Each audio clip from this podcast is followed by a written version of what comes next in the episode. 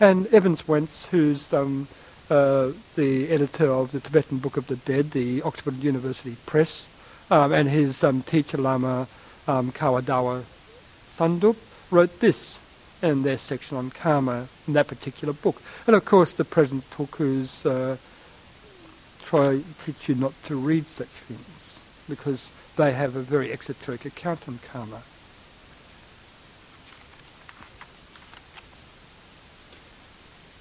This is from the Bardo Thodol. The exoteric interpretation, namely that the human stream of consciousness, that is to say, the human life flux, not only can, but very often does take re-embodiment in subhuman creatures immediately after having been in human form, is accepted universally by Buddhists, both in the northern and southern schools, as by Hindus, who, referring to scriptures, invariably regarded as being incontrovertible over against the exoteric interpretation, which is the outside or the common beliefs, uh, without which without any doubt the Bardo Thodol is, if read literally, conveys, the esoteric interpretation may be stated, on the authority of the various philosophers, both Hindu and Buddhists, from which the editor has received instruction, as follows. The human form, but not the divine nature man, is a direct inheritance from the subhuman kingdoms. From the lowest forms of life it has evolved guided by an ever-glowing and ever-changing life flux, potentially consciousness, which figuratively may be called the seed of the life force, connected with or overshadowing each sentient creature, being in its essence psychical. As such, it is the evolving principle, the principle of continuity, the principle capable of acquiring knowledge and understanding of its own nature, the principle whose normal goal is enlightenment, and just as the physical seed of a vegetable or animal organism, even man's seed, is seen by the eyes to be capable of producing after its own kind only, so that which the eyes cannot see, if of a human being, it cannot incarnate into, or overshadow, or be intimately bound up with a body foreign to its evolved characteristics, either in this world or in Bardo, which is life after death, or in any other realm or world of samsaric existence.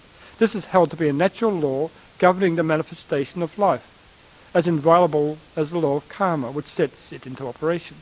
For human life flux to flow into the physical form of a dog, or fowl, or insect, or worm is therefore held to be as impossible as would be, let us say, transferring the waters of Lake Michigan into the depression occupied by the waters of Lake Kinnari. He later states, human life is far richer in possibilities for the working out of evil karma, no matter how animal-like the karma may be, than any subhuman species could possibly be.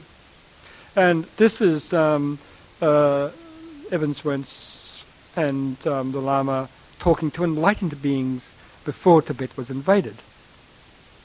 Right? This is the, the way the enlightened beings look at it. Impossibility.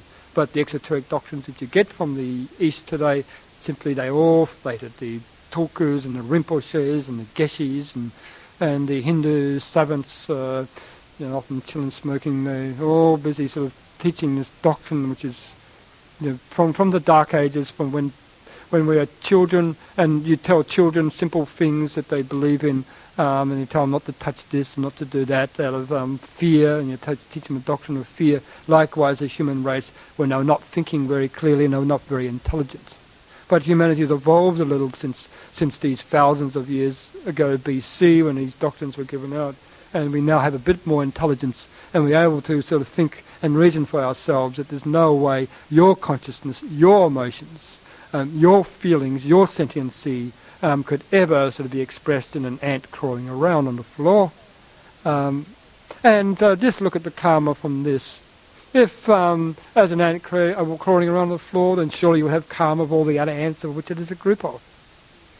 So, if you uh, incarnate with into that ant kingdom, then you have all this karma that you're tied in with all those other ants. How long are you going to be incarnate again and again as ants? Hmm. And also, if um, you have karma with those ants, what about your karmic affiliations of all the other people that you must have karmic affiliation with? Do they all have to become ants as well? Uh, because how can the karma be expressed? Because it was created by interrelationship with somebody else. Right? um, you created this action, or by by by saying something foul to somebody else, or by eating an ant, or whatever. Um, and so you can see quite logically that the whole philosophy just has no roots. There's no foundation. Yet millions and millions believe in this type of concept. Believe in good karma. And I pointed out before that it is purposely withheld from you, and sometimes many ask this question, why, if law of karma exists, do we not see our past lives? And I've just told you, it's quite simple. You saw your past lives, most of you would avoid all your bad karma. You would not do anything in, on the whole. You'd live in fear of, of, um, of being destroyed by a car accident or going to war the year after or, or, or suddenly sort of um, finding out that um, if you walk out of your room this, that day, um, you're going to come back and find nothing there. It's all gone. Most of you are so selfish and you're very possessive of your valuables.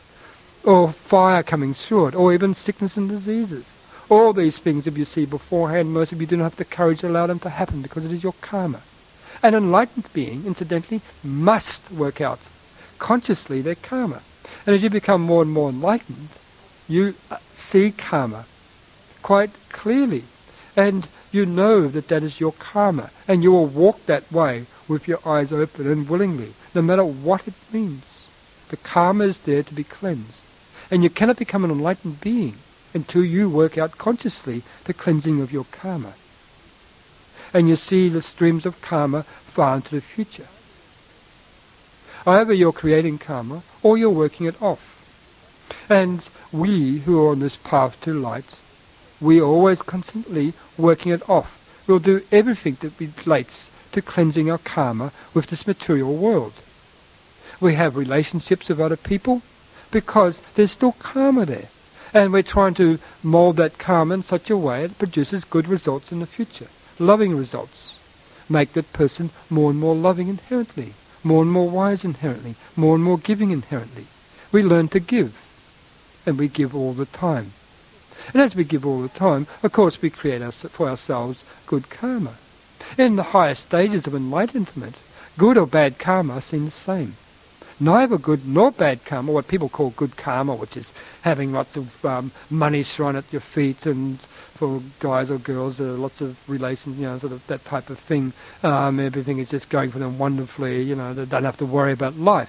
That's what people mostly call good karma. For me, that is not um, neither good nor bad, whether you have lots of money or whether you have no money. Um, these are just opportunities for spiritual growth.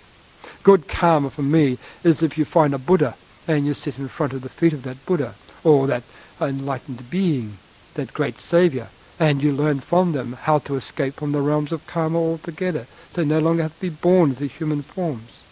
Because um, we are much greater than these human frames, and we're evolving into something far, far greater than this. We're gods in the making. And good karma is that which allows you to become gods. No longer um, bound by petty jealousies and petty emotions and desire for wealth and desire for sex and all these things. These things are left behind. Think about how much you are conditioned by these types of desires, and think therefore how much you are bound by karma. And the way to release of karma is simply the Buddha's teachings of non-attachment to anything that is transient, anything that is ephemeral, anything that is changing. You can ride the gift wave of this non-attachment, but you're also non-attached to your karma, and you'll take whatever karma is dished out for you, wisely, with your eyes fully awakened, with your eyes fully opened. And that is surely the sane way to be. I have looked at many, many past lives of my own and many other people that come my way, and um, often I'm looking at the karma of an individual within a, a national setting, within a time period where they are interrelated with other people. And when you see the sequence of such karma, you always see the evolutionary growth.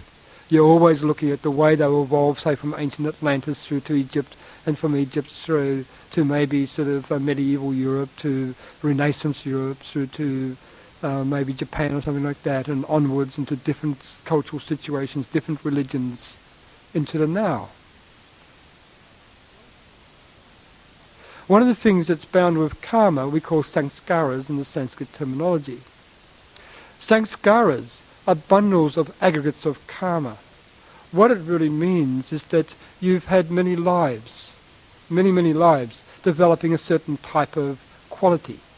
For instance, uh, pride, strong pride, ego, strong sexuality or whatever. And this quality, you've had life after life after life after life developing. And in any particular life, um, you have to actually start to cleanse those sanskaras, cleanse those tendencies. And for some people, when they actually begin to work upon these sanskaras, it is very difficult indeed. It's like a smoker um, trying to quit smoking. The urge to smoke is just so strong that you, on the whole, most people cannot do it in one session. They have to actually plan it like planning a battle or a chess game uh, because that urge is there. Likewise, all of you are pushed into your conditionings, into your um, social and mental, emotional patternings of life, according to sanskaras from past lives. And when you begin to look at those past lives, you'll find that at any particular part of any life, you're reliving the karma from a particular past life. That's why I often think I'm looking at those that are close to me and saying, oh, this is the karma that you're reliving now from such and such a life, and um, when you begin to see, for instance, if you had, um, uh, say, say, born in uh, Victorian England, and you're one of those um, noble people there in Victorian England, um, strutting around with all those beautiful clothing and and great uh, power, and uh, below you, all around you, all the poor and the miserably depressed in the streets, uh, busy, sort of starving on the on the whole. What I'm trying to get to is that those types of responsibilities that you may have developed also carry through in this particular life. If you live with a lover now, and in a former life um, that lover caused you a great amount of pain or suffering, um, then you may have spent five lives cleansing some of that, and you may just have a reciprocal amount of the karma to, to experience. And it's that particular life um, so, so in one life you may have spent a whole lifetime, 40 or 50 years with that particular person as a wife or a husband or whatever, um, doing certain types of karma. And by the time it gets to this life, that whole lifetime may have been shrunk to four or five weeks. And in those four or five weeks, you're cleansing out the residual of the karma. And in which case, that particular lifetime and all the people around you that's, that, that suddenly sort of flow into your life have got to do with that particular life. Um, so often when you meet new people in your life that you know suddenly you fall in love with or whatever, or they take you into a different sort of country, um, then all of a sudden these new people they bring into your context of your view, and um, that comes from the life which you had to come with them, them. And so your life flashes, bringing the sanskaras from different world periods, making your life in the now. In this modern epoch, we travel very fast. You think in medieval Europe, on the whole, um, people lived in villages and didn't travel more than 20 or 30 miles from where they were born, and they lived a very, very slow pace of life. Um, now, you can live five or six or seven or ten or fifteen lifetimes in one life you can have lovers in and out, you know, sort of coming and going, coming and going each week, each month, whatever, um, cleansing out, experiencing this or that stream of karma where before in a former, li- former lives you've taken nearly the whole life dealing with that one person or that one type of issue that person brings into your life.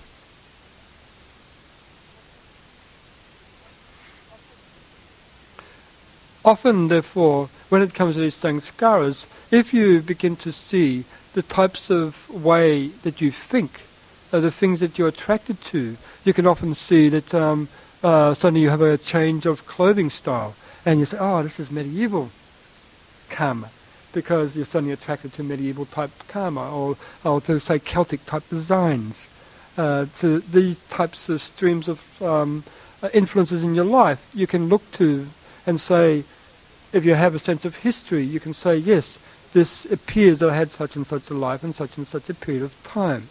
If you have a strong sort of love for Japan, for instance, or, or the East, then you'll almost be certain to have had a life in Japan. For instance, if you spent years at one stage, say, studying the Japanese language and the culture, then almost certainly you've been born there. You've had a love for that country. Likewise, any other sort of um, nation that you um, you know, admire in one way or the other.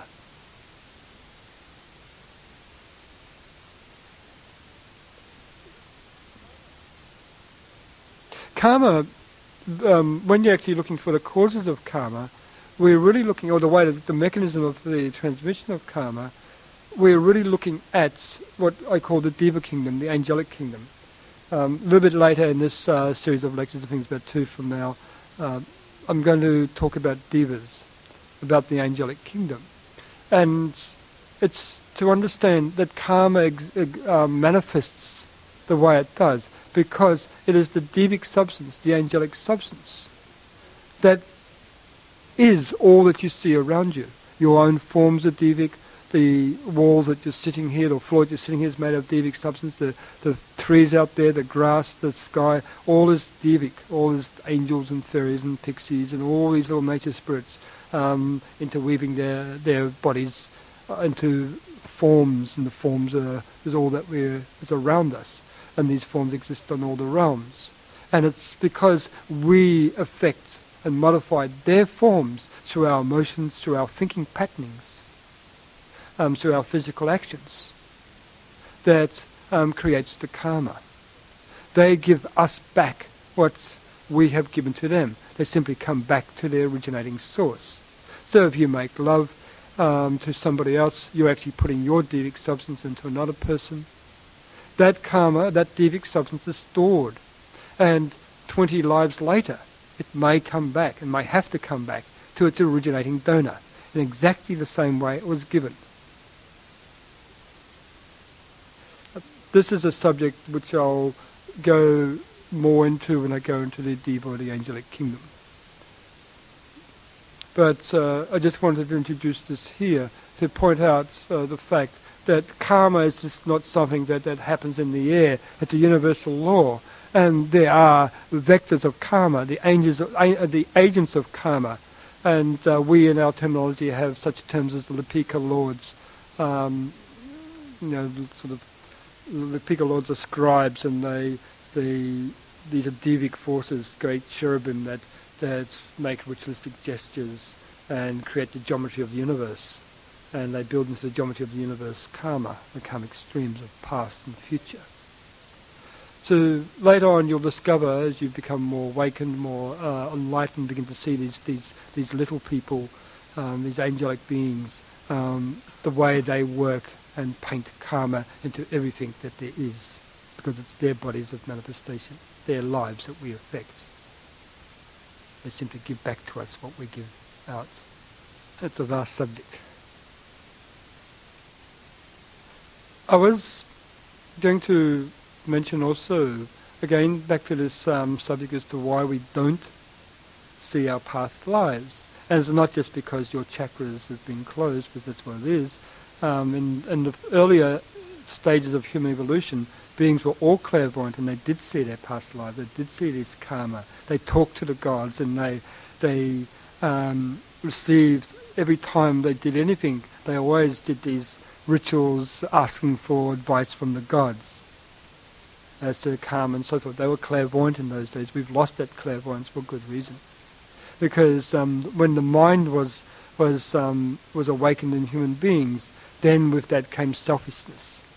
Then with that came um, the will to destroy, the will to take from another. Understand most of you are inherently selfish. You really only think of yourselves and in terms of yourselves. And when you think only in terms of yourselves, then how can we, or the Lords of Life, awaken your perception to see karma?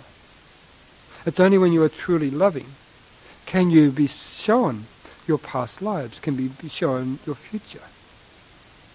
Most of you, if you saw karma, would probably be busy out there trying to win lotto a million bucks for yourself because you could see the way that little ball bounces on the television screen long before it actually bounces because after all, that is interwoven with karma, and you make yourself very wealthy indeed. You can see the future, because all past tendencies go into the future. As I said before, you would tend to avoid all of your bad karma because you don't particularly want to be in that road accident or you don't particularly want to have your possessions stolen. But you'll also try to avoid um, or, or make for yourselves or give for yourselves the things that you desire most. Hmm? Uh, so um, very few of you are responsible enough to to look at your karma with dispassion. And when you begin to see some of the evil things most of you have done in past lives, murdering and maiming and and um, stealing on a massive scale, uh, then when that karma descends upon you, you really don't want to know about it. Who me? I'm such a beautiful person.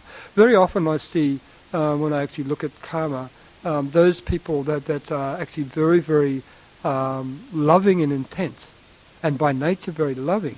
They are very loving because they've learnt the lessons in past lives of being very unloving and very hateful indeed. They've gone through their health states. They've paid back an enormous karma of all the evil that they've done. And now, by nature, they are loving because they've learnt the lesson. The law of karma have taught them, have punished them enough. And um, their whole substance of their whole bodies now um, reacts to the idea of um, of uh, the type of evil that they would have done before.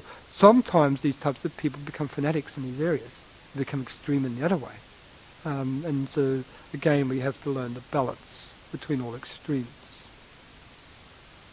Uh, I'm curious to know the connection between my past life, this life, and uh, my family.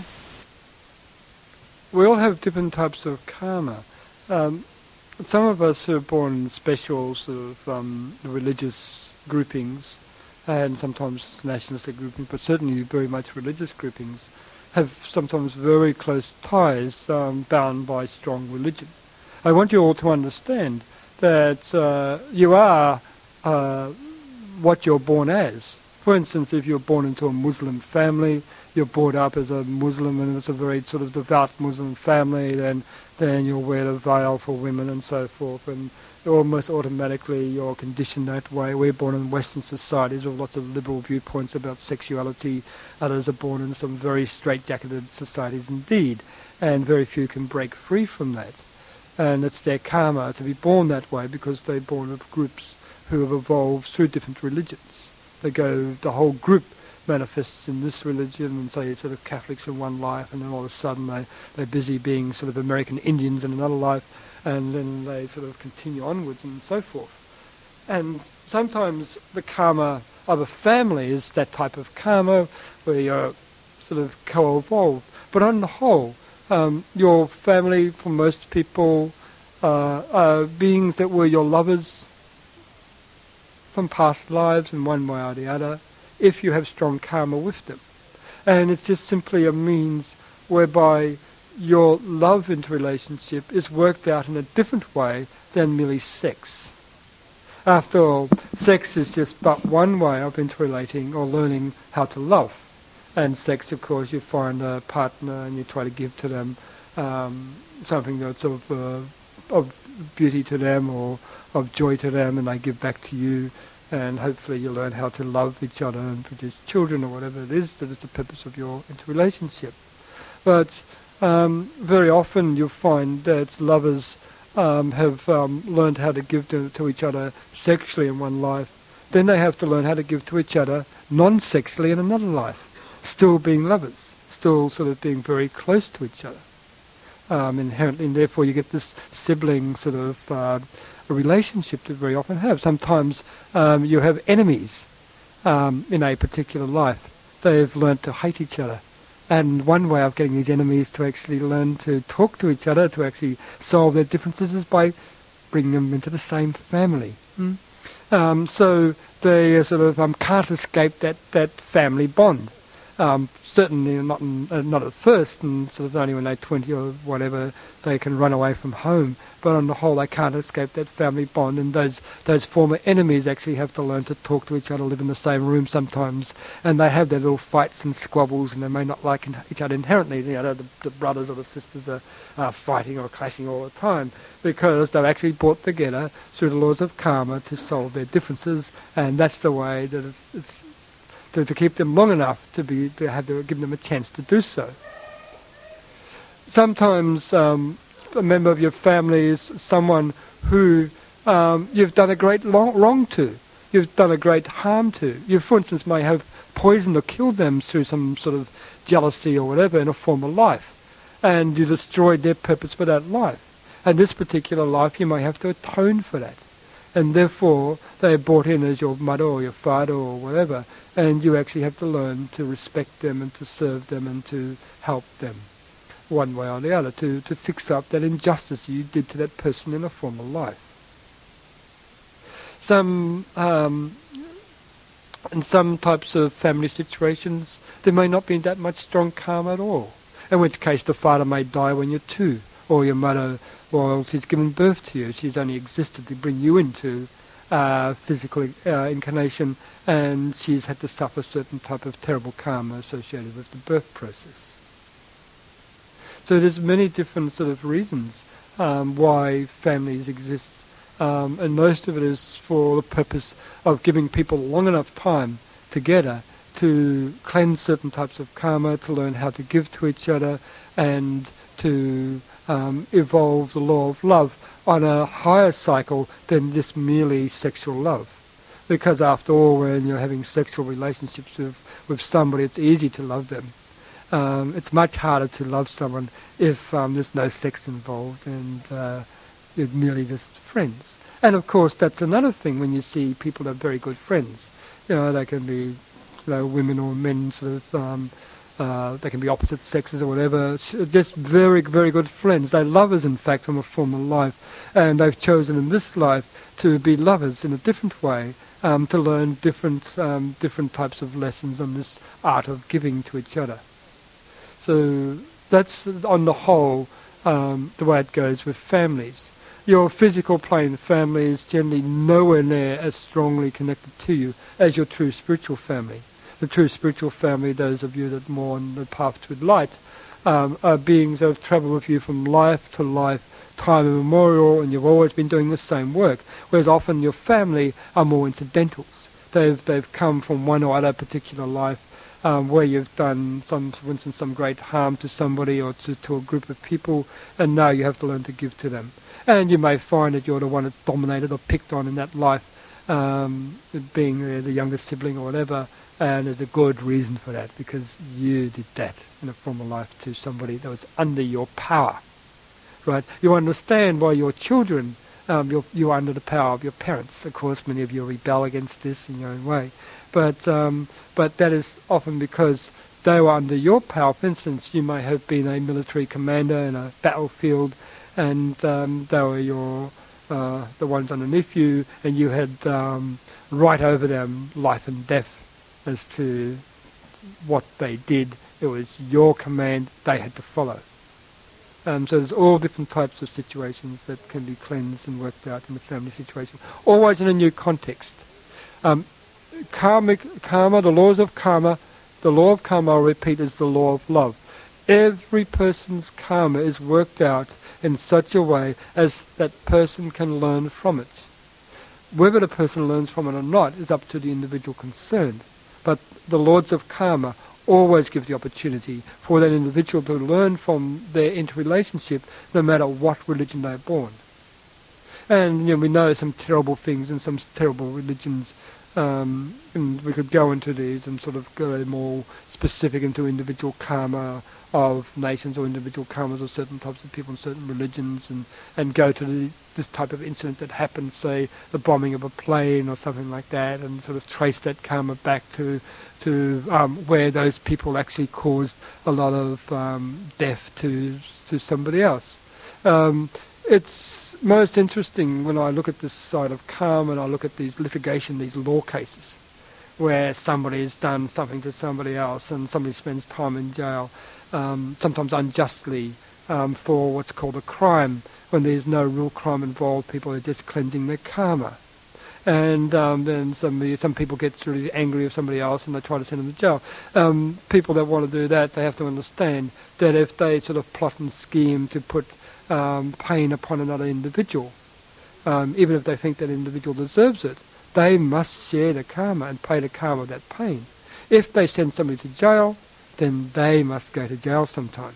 That's the law. This is part of the basis of Jesus' teaching of turn the other cheek. if somebody would hit you, turn the other cheek and um, and uh, you know allow that person to hit you on the other side as well. Um, simply, it's best for you to cleanse your karma than for you to cleanse your karma. If somebody does you an injustice, don't plot and scheme and and uh, as to give them um, pain in some sort of way.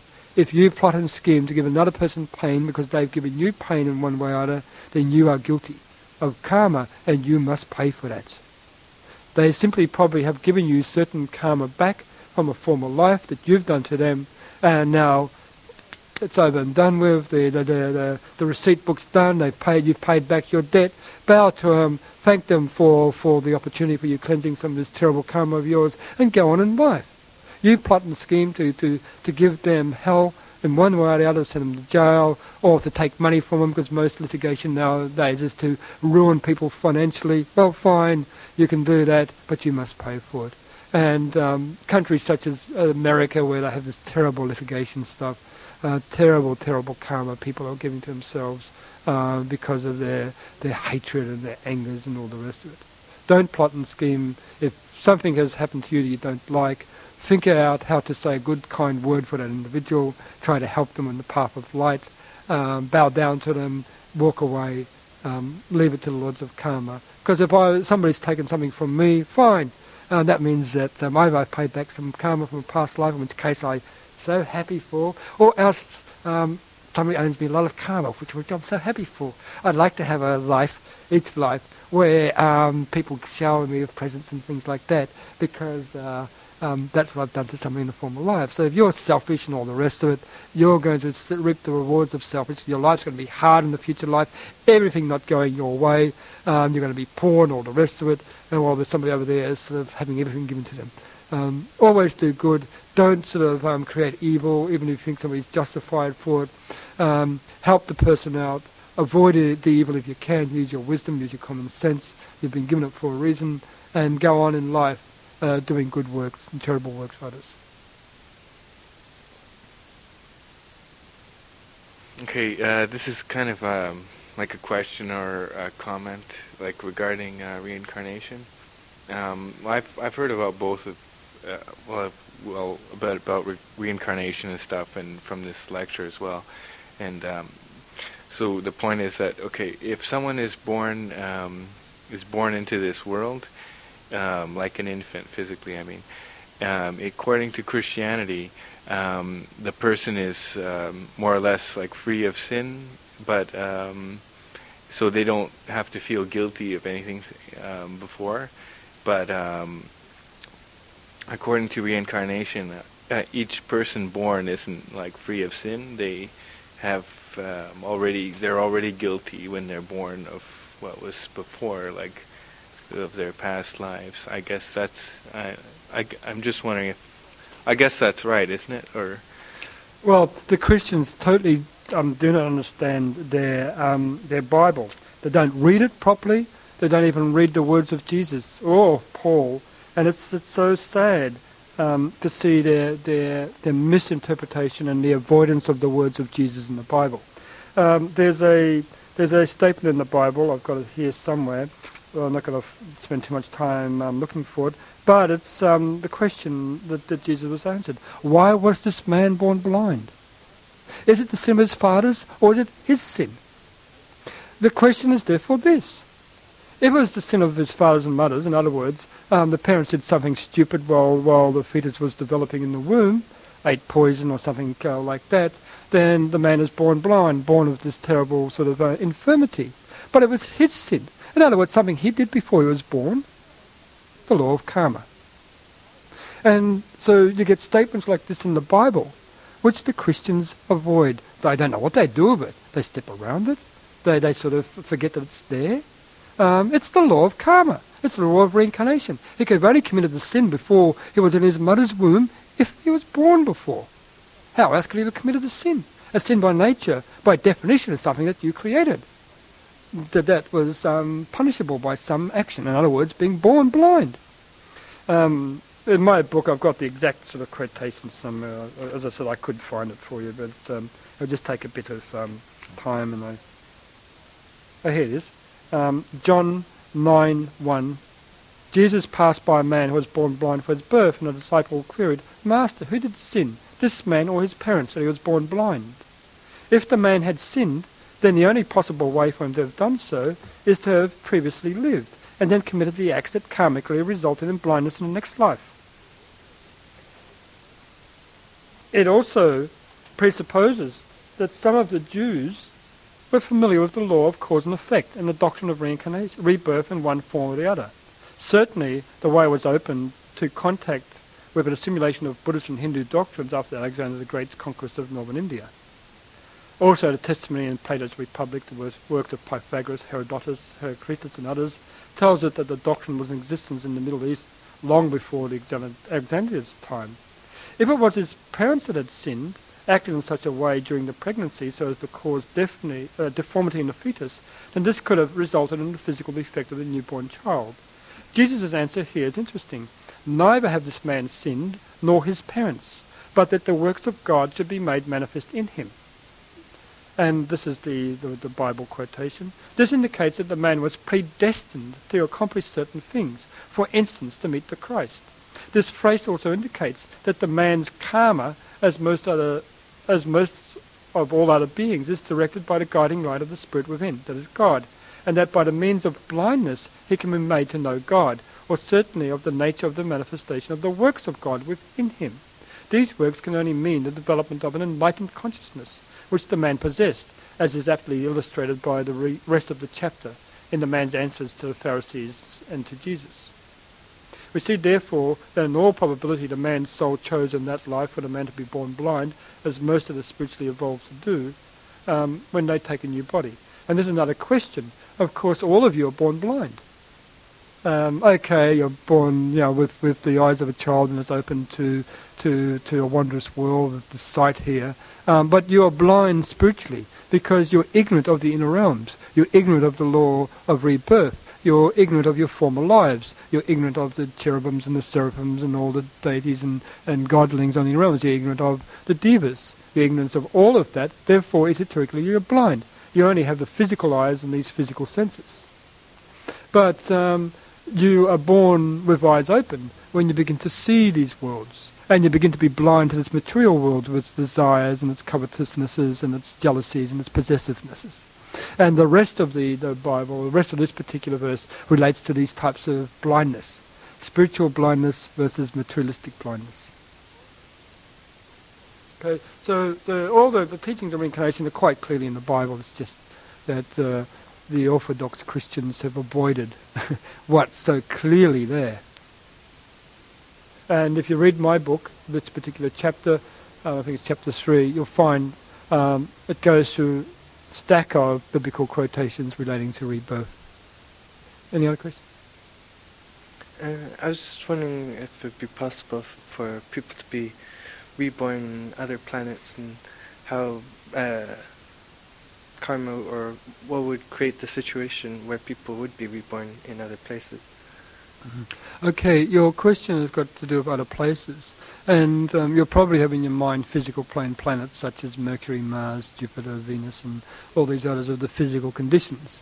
Um, when we look at um, karma, we look at each of these planets as having an astral body, an astral heaven and an astral hell, a mental body, mental heaven and mental hell. And human beings are existence in these astral realms, on all the planets in the solar system, and throughout the universe. They are human units, enlightened beings from past solar systems of evolution, um, beings from this solar system that have evolved long before humanity came into existence. There's been many streams of evolution where human beings have evolved and gone on to become gods because that's what the eating of the forbidden fruit of the tree of knowledge is all about, if you read the book of Genesis. So what you have to do is expand in your vision to include inner realms, to, con- to include the nature of life after death. And then you'll see that all the planets have beings on it. Um, but civilizations such as this Earth has, um, that also exists. But then you have to look at different um, different aspects of, of the evolutionary process.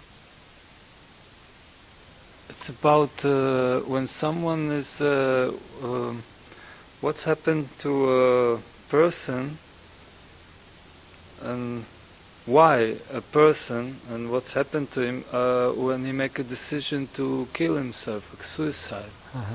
I mean, why, how it comes like this that a person can do this, Mm. and what's happened to him. Okay, this is technically um, a question to do with the nature of life after death. Um, so, yeah, preempting a, a question to do next next um, next talk. But what happens when a person commits suicide is that that's all they do. Well, first of all, they've got a certain amount of karma. The karma is to meet their life's problems head on and to actually surmount them, actually to to pass them, right? Um, so if life's very difficult and it's terrible to live in in this particular situation they're in, um, it's not for them to commit suicide. It's not part of the plan of God. Uh, there may be certain cases where it's preferable, you know, um, we won't go into that, but it's not for them to commit suicide. It's not part of the plan. It's for them to actually solve the problems of life. And solve the problems of life, well, by actually meeting head-on their karma. So when they commit suicide, when they take their own life, what happens is um, it was not destined by the lords of karma necessary for them to leave their bodies at the time. Therefore, there's no inner plane preparation for that soul to come. What happens, therefore, is that their physical body drops away and their prana, their vitality, is very strong.